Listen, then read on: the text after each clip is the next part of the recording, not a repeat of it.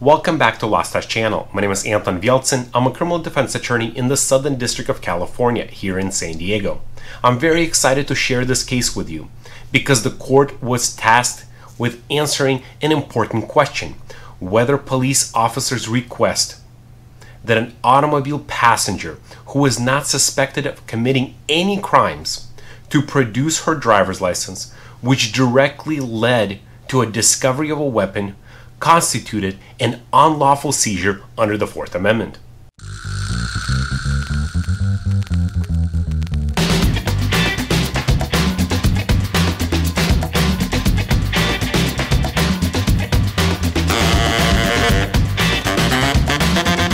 Today we'll be discussing the People v. Spicer, which is a California Court of Appeals case.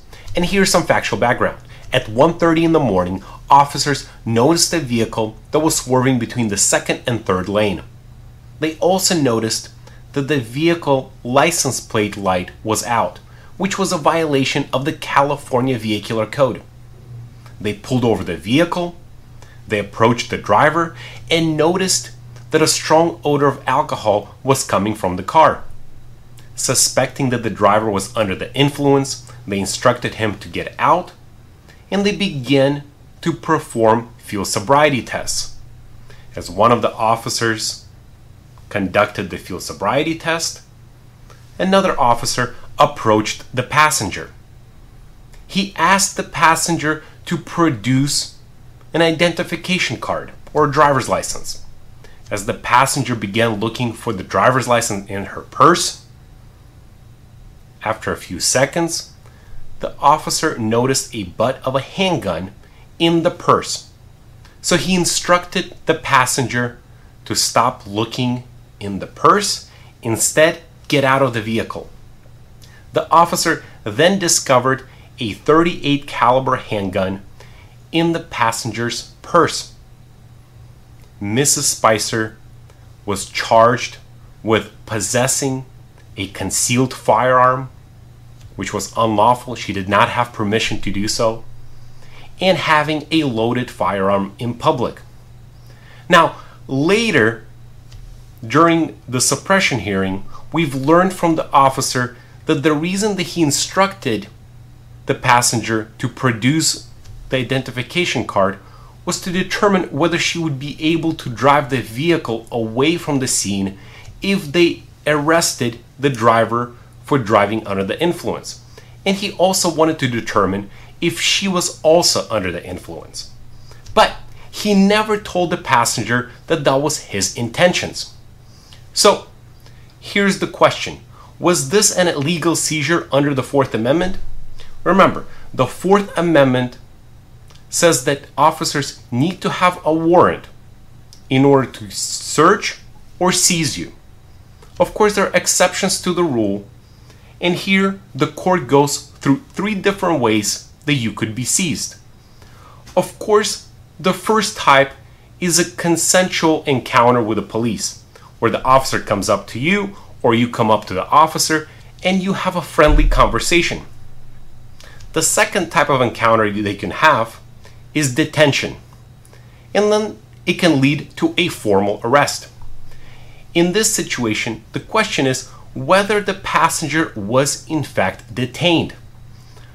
Under the Fourth Amendment and under our case law in the United States, an individual is detained if they feel that they're not free to leave. Now, this is an objective standard. It doesn't matter what you or the passenger herself felt. What would a reasonable person in the position of this passenger feel? Now, the court gives us a number of examples. One, they say that there's another case where the court found that merely approaching the defendant in the airport loading zone did not constitute a detention. The rationale for not treating such encounter seizures is that the individual is free to disregard the officer's questions and walk away. The court proceeds by telling us that while this may be the greatest legal fiction of the late twentieth century, we're bound to give it due regard. Well, the court acknowledges that people often enough feel intimidated by the police to walk away. Yet the Supreme Court and lower courts have repeatedly said that the standard is whether an individual would be free to leave. I don't know how often you feel like you can tell the officer that you no longer want to talk and you want to walk away. But needless to say, that's our case law, and that's what the Supreme Court believes, that individuals sometimes tell police that they're no longer interested in speaking to them. That's not detention. But in this case, the court says that this was in fact detention, because unlike the case at the airport, the passenger here was confined to her space inside the vehicle. She wouldn't be able to open the door and walk away from the car. She didn't have anywhere to go. She, her movement was restricted. And as the court also suggests, that means the individual would not be able to choose freely what to do, because they're somewhat intimidated by the police. Of course, we also know from the testimony of the passenger is that she felt that she didn't have a choice. When the officer asked her to produce the identification card, she immediately began looking for it in her purse. She didn't feel like she had a choice because the way the officer asked her to produce this card. The court goes to great length explaining to us the differences between being polite, when the officer says something like, "May I see your driver's license?" versus when the officer instructs you to do so, meaning when he simply tells you, "Give me the driver's license. I would like to see your identification card." There's a difference in tone. There's a difference in how the officer asked for this driver's license or identification card. At the end of the day, the court says that this was in fact detention. And under the Supreme Court cases, under our Constitution in the United States, the officer did not have a legal reason to detain this individual, this passenger. So the court says this was in fact an illegal seizure. Now, the court also moves on to the second issue. The detention of Miz Spicer was not justified by legitimate requirements of law enforcement. The prosecutor in the case argues that how else would the police officer determine whether Miz Spicer would be able to drive the vehicle away from the scene if the driver of the vehicle was in fact arrested for driving under the influence. Now the court says that that would be a legitimate reason to detain and speak to Miz Spicer. But in this case, that question, that reasoning did not ripen yet.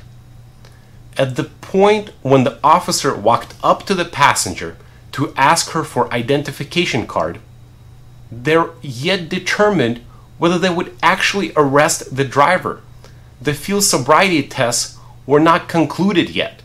So we don't even know whether the driver would have been arrested. For these reasons, the court says that the, the seizure of Miz Spicer was in fact unjustified and illegal under the Fourth Amendment, meaning that all the fruits that follow have to be suppressed under the fruits of the poisonous tree doctrine, meaning that that firearm has to be suppressed at trial. If you enjoyed this video, if you learned a little bit more about detention and different ways that the encounters with the police can happen, please click like, subscribe, hit that bell notification button so next time I post, you'll be first to know. Thanks for watching.